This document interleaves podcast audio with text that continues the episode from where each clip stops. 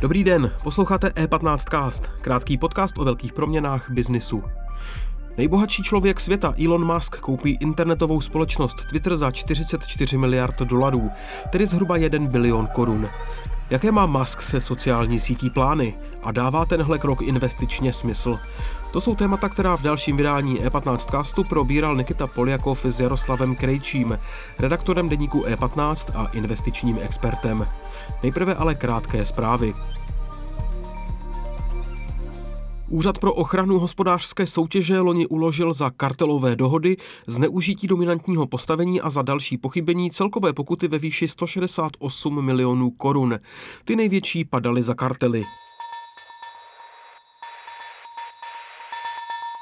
Americkému provozovateli restaurací rychlého občerstvení McDonald's v prvním čtvrtletí klesl čistý zisk o 28% na 1,1 miliardy dolarů, částečně kvůli zavíráním provozoven v Rusku. Firma to včera uvedla ve své výsledkové zprávě. Rusko od začátku války na Ukrajině zdvojnásobilo příjmy z prodeje plynu, ropy a uhlí do Evropské unie. S odvoláním na údaje finského střediska pro výzkum energií a ovzduší Krea to napsal ruský list Komersant. Rusko vydělává na růstu cen fosilních paliv, přestože objem dodávek se kvůli embargu a sankcím snížil.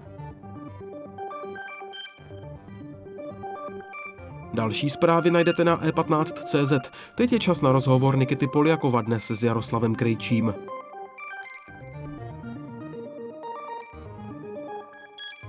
A teď už tu vítám kolegu, redaktora Jaroslava Krejčího. Čau Jarku. Ahoj, děkuji za pozvání. Hype kolem akvizice Twitteru nejbohatším člověkem na světě, Elonem Muskem, eh, pořád je tady mezi náma. Lidi diskutují o tom, co bude. Co je dneska už naprosto jasné o té transakci? No jasné, že kupní cena je okolo 45 miliard dolarů, přičemž eh, zhruba 21 miliard eh, dolarů by měl zaplatit Musk ze svých peněz a na zbytek mu půjčí banky. Hmm. Je to docela velká částka, není to nějak moc na jednoho člověka. Jak se to dá ufinancovat, protože vlastně se jedná si o, o um, a ekvivalentu 13% celého jeho majetku, ta hodnota Twitteru? To je dobrá otázka. Vlastně Elon Musk je sice jeden z nejbohatších lidí na světě, ale v hotovosti se říká, že má jenom jednotky miliard dolarů. Takže samozřejmě v, na řadu přicházejí úvěry od bank, eh, z čeho část těch úvěrů zajistí svými akciemi Tesly. No a pak zřejmě bude muset sehnat peníze tím, že prodá část svých akcí Tesly nebo, nebo sežene nějaké další investoři, kteří půjdou do toho biznisu s ním. Tady asi bude, půjdou, jako, půjde o nějaký syndikovaný velký úvěry od nějakých velkých bankovních domů. Už samotná Twitter je prodělečná firma, jo? ona nevydělává uh, moc peněz.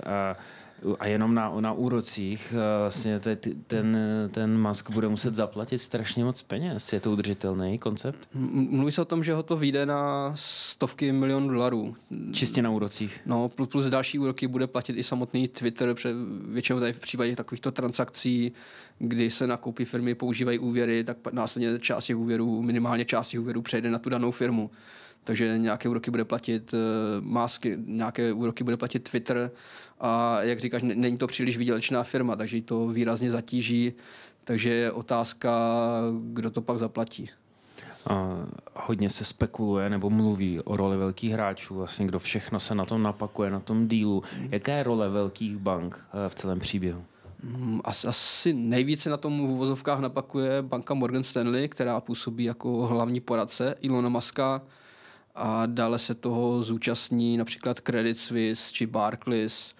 Prakticky jsou zapojené eh, veškeré velké finanční domy na Wall Street, snad s výjimkou Goldman Sachs. A o, předpokládám, že na obou stranách té transakce někdo, kdo bude radit jak Twitteru, tak Elonovi. Ty banky jsou, jsou asi na obou stranách, ne předpokládám, kteří, kteří jsou poradci uh, těch firm.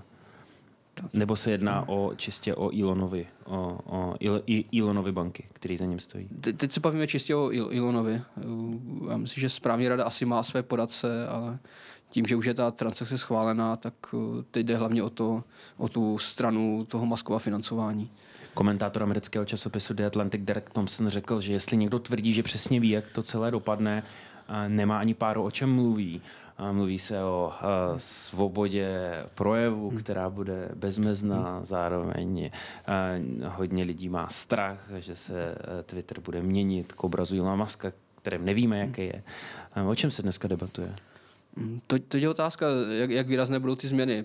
Například eh, samozřejmě se mluví se o tom, že dojde k omezení moderace těch diskuzí na Twitteru, takže zatímco nyní mohou být mazány příspěvky, které jsou nějakým způsobem urážlivé nebo rasistické, tak eh, do budoucna by mohlo dojít k tomu, že toto masko mezí. Na druhou stranu tu máme regulace, které se přijmou například Evropská unie a přece Twitter, pokud chce působit i na zahraničních trzích, tak bude muset tyto pravidla respektovat. Takže možná ve výsledku tady ty řeči o neomezené nebo absolutní svobodě slova nebudou zas tak horké. Mm-hmm. A víme, jaké jsou další kroky, ať už Ilona nebo té společnosti. Co se bude dít dál? No, vlastně tu transakci posvětila už správní rada, což je nejvyšší orgán firmy. E, nyní přijdou na řadu akcionáři, kteří by to měli na valné hromadě schválit. A pak samozřejmě tím, že je to velká transakce, tak to budou muset schválit i regulátoři, ať už v USA či v jiných zemích. A tady by asi neměl být problém. Teoreticky se může stát, že do celého procesu se zapojí politici, například z demokratické strany, protože se jim nebude zamlouvat, že jeden člověk by měl ovládat eh, tak důležitou sociální síť, protože my si to možná neuvědomujeme, ale v USA Twitter hraje velmi důležitou roli v politické debatě. Mm-hmm. No uvidíme, eh, kudy bude celý ten příběh směřovat. Jarku, díky moc a měj se pěkně. Také děkuji. Díky za pozornost. E15cast můžete poslouchat ve všech podcastových aplikacích a na webu e15.cz.